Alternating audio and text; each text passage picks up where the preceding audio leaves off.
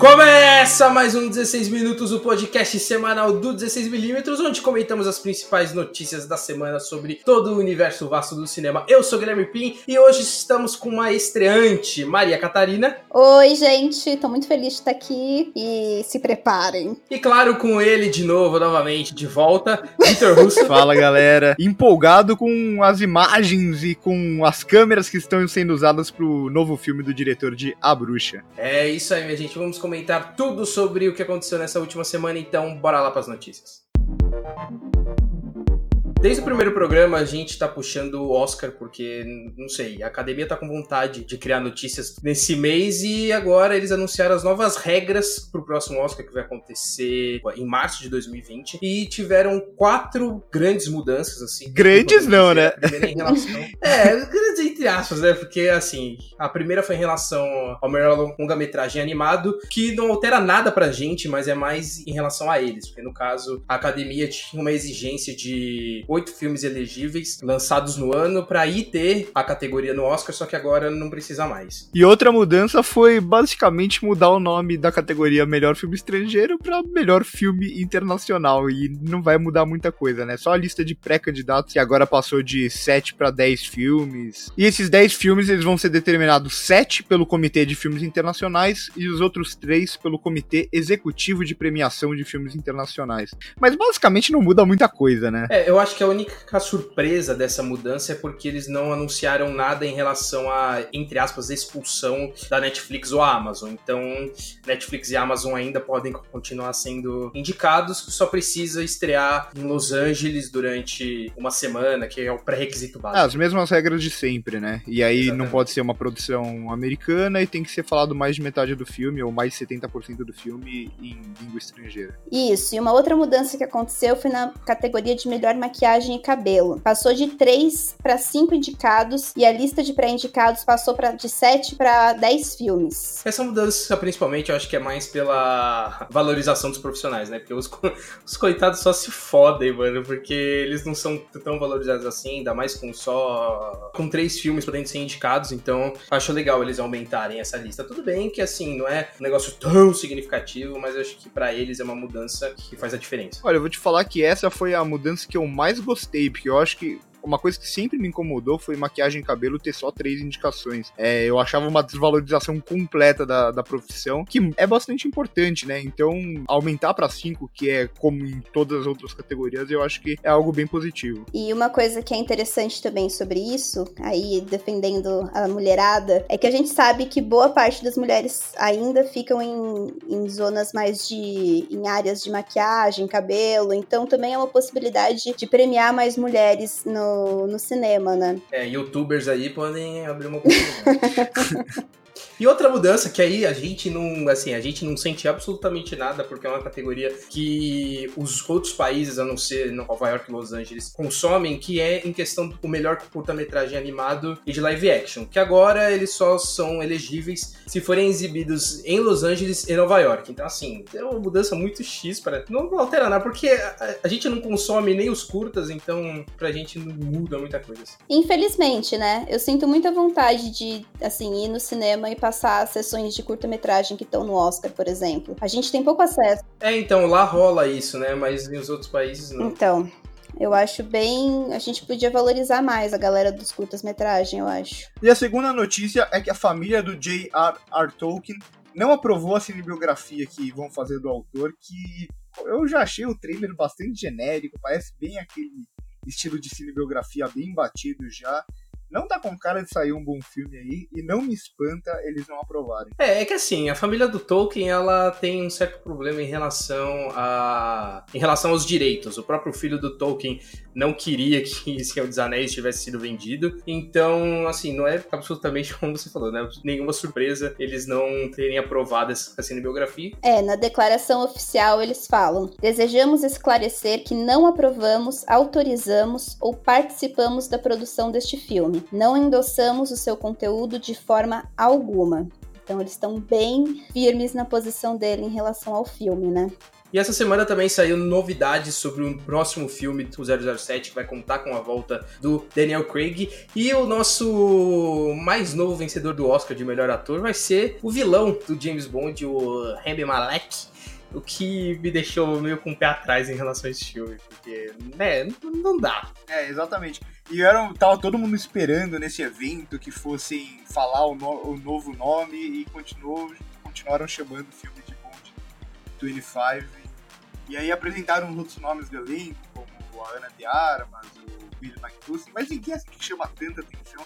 E o Rami Malek tem uma carinha de que vai fazer aquele vilão genérico, não sei se é só comigo isso. Não, pior que é exatamente isso que eu tô achando. Ainda mais porque na, na semana passada revelaram que, que a Phoebe Waller-Bridge, que é uma comediante, ela entrou como uma das roteiristas porque o Daniel Craig pediu pra ela entrar porque ele queria mais humor no filme. Então isso já me deixou balanceado. Aí vem com a confirmação que o Rami Malek vai ser o vilão, me deixou ainda mais com o pé atrás, porque eu tô com medo que essa carga humorística caia nele, no vilão. Então eu tô com medo de ser esse vilão genérico do maldoso, mas com um pé no humor. É, o que eu acho bem triste, porque os dois melhores filmes com Daniel Craig de zero zero sete são dois dos melhores zero zero sete já feitos. O Cassino Royale e o Skyfall, pra mim, estão facilmente ali no top cinco, top sete de zero zero sete. É, os dois têm dois vilões muito fortes, né? E o humor, ele entra em momentos específicos ali, mas são filmes mais, assim, parrudos, que até combina com Daniel Craig. E trazer humor, não sei, não sei se combina muito bem. A única coisa que eu tô mais feliz, assim, e confiando mais nesse filme, primeiro que eu sou muito fã do zero zero sete, e o segundo é o Cary Fukunaga, que é um baita diretor. E falando em Cary Fukunaga, a gente lembra sempre de True Detective, que tem como criador e roteirista o Nic Pizzolatto, que vai roteirizar também o filme novo do Ben Affleck, filme chamado Ghost Army, um filme sobre a Segunda Guerra Mundial, que o Ben Affleck vai ser o diretor. É, ele vai, di- ele vai tanto dirigir quanto estrelar, né? Isso é uma característica dele que eu gosto. Eu admito que essa notícia quase não entrou, mas quando eu vi que era do Nic Pizzolatto, eu já fiquei mais animado, porque quem assiste True Detective sabe como ele trabalha a personagem, então eu fiquei muito curioso como vai ser esse trabalho com o Ben Affleck. Mas a gente não tem muita informação ainda também, né, sobre, sobre a obra. Não saiu trailer nem nada. É, a única coisa é que, assim, é uma trama que eu achei até que, que bastante interessante, que é de um exército norte-americano, que eles meio que faziam truques com transmissão de rádio pro exército alemão pra, pra enganar, fingindo que tinha batalha num lugar que, que na verdade não tava tendo. Então eu achei bem curioso. É interessante que já teve tantos filmes de guerra, é legal quando eles conseguem pegar momentos históricos com personagens que faziam coisas um pouco diferentes do que a gente tá acostumado. É, e eu acho que a vantagem aqui também é que eu não sei se vai ter um, um conflito de guerra mesmo, vai ser mais aquela coisa dramática que o Ben Affleck gosta de dirigir também, então eu fiquei bem curioso em relação a isso. E ele como diretor, ele manda bem, né? E a maioria é, então. dos filmes que ele dirigiu são bons.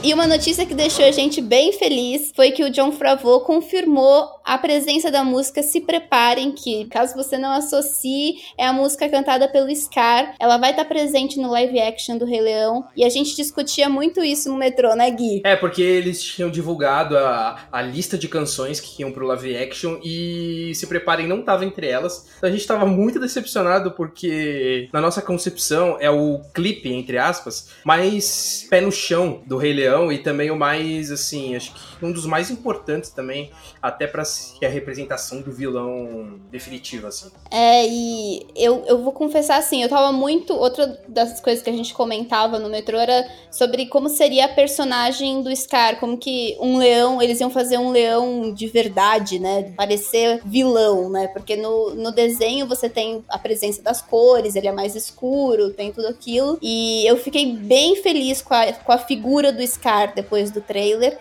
e eu acho que vai ser um grande clipe nesse live action. O Jon Favreau, ele comentou que as músicas, elas vão ser iguais, mas com toques diferentes feitos pela Beyoncé e pelo Donald Glover. Então, assim, vai ser um, uma releitura dessas músicas, e eu tô bastante empolgado por isso, na real. É, muito legal que, que o Favreau fale que é uma releitura, porque a gente tá acostumado com músicas carnavalescas, né, no Rei Leão da, do desenho. Sim. E a gente sabe que pro live action realmente tem que ter mudanças, assim, pra ficar minimamente, minimamente crível, né?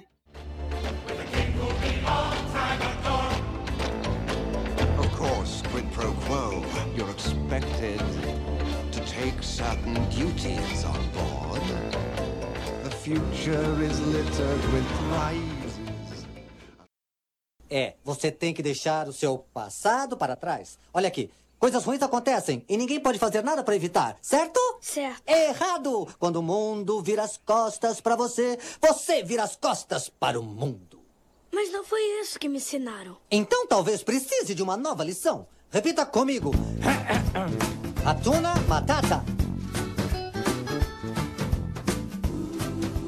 E outra notícia relacionada ao Rei Leão, só que agora muito triste, principalmente para os, os fãs brasileiros, é que o Pedro de Saint-Germain, conhecido bastante por ser o dublador do Timão, ele morreu aos sessenta e nove anos, se não me engano, na última quarta-feira, por uma leucemia que ele descobriu há, há quatro meses, assim, que é uma tristeza muito grande. Ele não só dublou o Timão, como também participou de dublagem de clássicos da Disney. Como ele já trabalhou como cantor, ele tinha muitas participações nas músicas, inclusive Hakuna Matata também, se você sabe qual é a música de abertura do Aladdin, foi ele que cantou também. Então assim, foi um cara que marcou bastante as nossas infâncias, sem mesmo a gente saber quem é. Isso é muito sentido, assim. É, e é bem triste, assim, a gente conhecer essas pessoas só depois que elas morrem, né? Porque eu acho que depois que morreu o dublador do Harry Potter, todo mundo, assim, ele ficou nos olhos do público, as pessoas conheceram ele, e, bom, o dublador é mais conhecido pela voz, mas assim, não são todos, e o Pedro de Saint-Germain, eu acho que não era tão conhecido, mas a gente, ele vai ficar com uma voz marcante na história, né? Infelizmente, ele já não ia do, dublar o Timão na, na versão brasileira, porque ele se aposentou em dois mil e treze, mas mesmo assim, ele deixou uma marca no personagem. Ô Gui, você acha que alguns dos dubladores do desenho vão aparecer no live action? Eu acho que, no máximo, o do Mufasa, pelo que eu,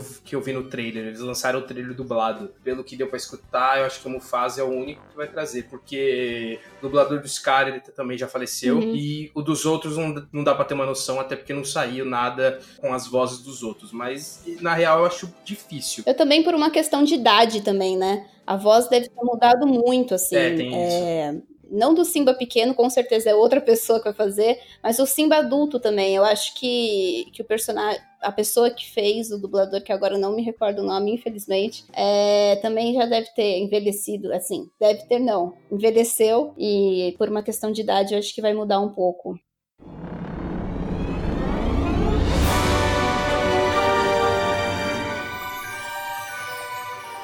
E chegou aquela hora tão aguardada do programa que a gente fala sobre os trailers. O primeiro, o novo trailer de M I B Internacional, que eu gostei bastante, esse filme parece bem interessante, dá uma reformulada na franquia M I B, que já, já não tinha muito pra onde ir, e agora eles vão trazer, se eu não me engano, pra Inglaterra, e aí vai aparecer nomes como Emma Thompson, como Liam Neeson, e os dois protagonistas, Chris Hemsworth e Tessa Thompson. Essa questão da reformulada é só em relação ao M I B, porque na história, zero. Eu, eu senti uma história bem genérica e eu acho que traz um pouquinho da essência do primeiro, que é aquela coisa de alienígenas disfarçados de humanos. Nesse caso, eles vão trazer um, um drama mais interno, porque um deles vai ser um espião dentro da M I B, mas assim, uma história que eu acho que eles vão levar mais pra diversão do que pra uma história mais complexa em si, vamos dizer assim. É, sem dúvida, e, e, eu, e lembra também do primeiro, o fato da Tessa Thompson ser alguém que tá entrando na agência, o mesmo que aconteceu também com o Will Smith, que é o Jay no primeiro filme, e tem até uma referência, né, no trailer ali do, do Will é, Smith. É, uma fotinha, eu vi.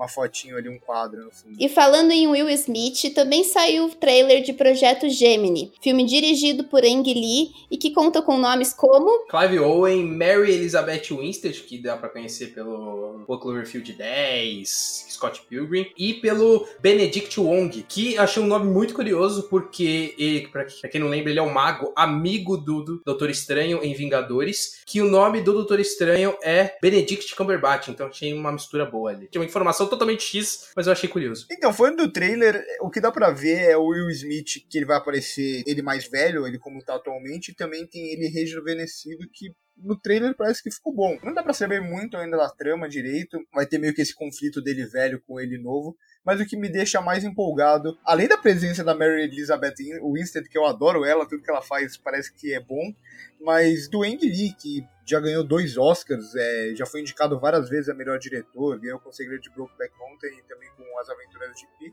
que quando ele ganha melhor diretor, o filme acaba não ganhando o melhor filme, né? Uma curiosidade aí. É, mas esse filme tá com a carinha de ser aquela ficção científica genérica que... Tá mesmo. Não sei.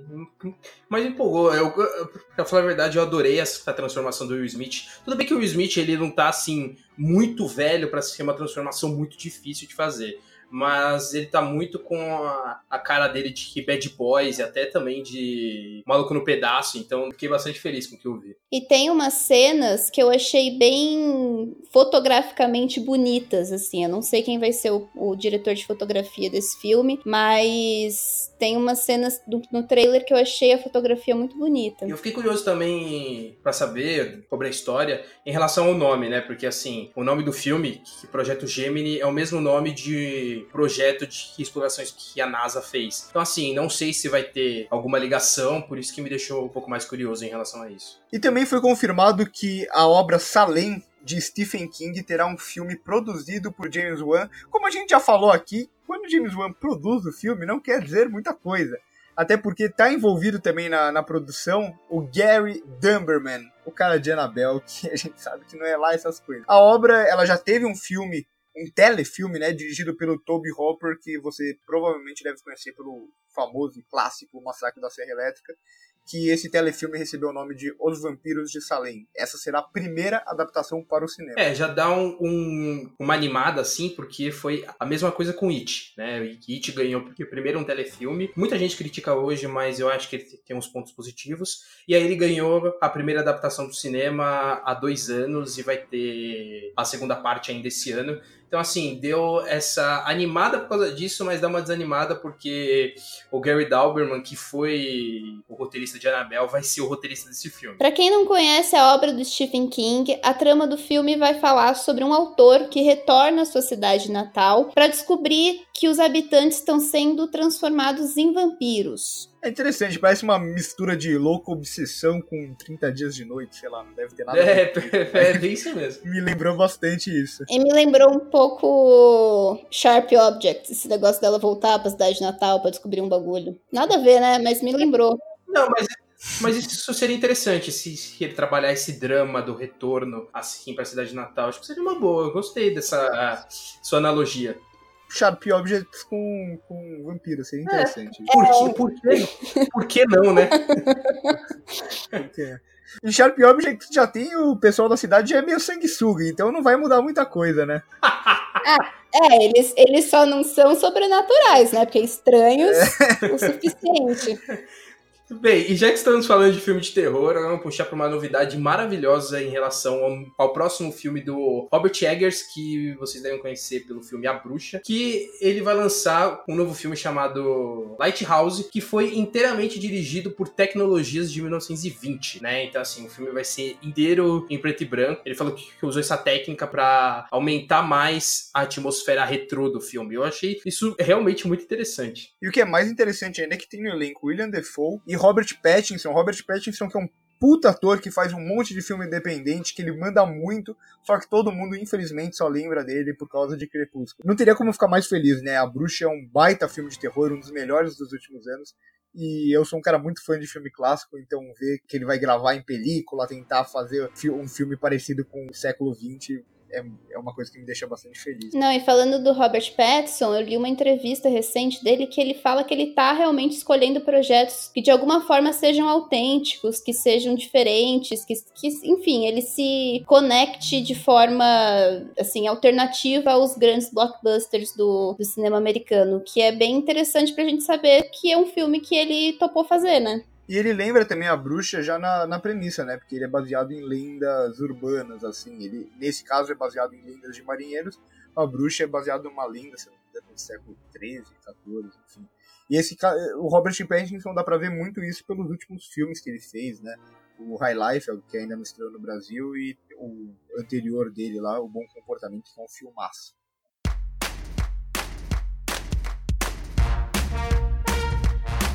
Então é isso, chegamos ao fim de mais uma semana recheada de notícias. Deu pra ver que nessa semana teve até que menos, né? Mas claramente a gente não atingiu o tempo. Eu vou ficar falando disso todos os programas até a gente atingir os dezesseis minutos, que assim, vai ser um milagre. Mas é isso, então não se esqueça de nos acompanhar nas redes sociais, lembrando que nosso Instagram é arroba dezesseis milímetros e nas outras redes sociais é como mesmo? dezesseis M M, no YouTube e no, fe- no Facebook. Então é isso aí, se inscreva lá no nosso YouTube que tem vídeo toda semana. Então é isso, gente, até semana que vem com mais um dezesseis minutos, valeu! Falou! Fui!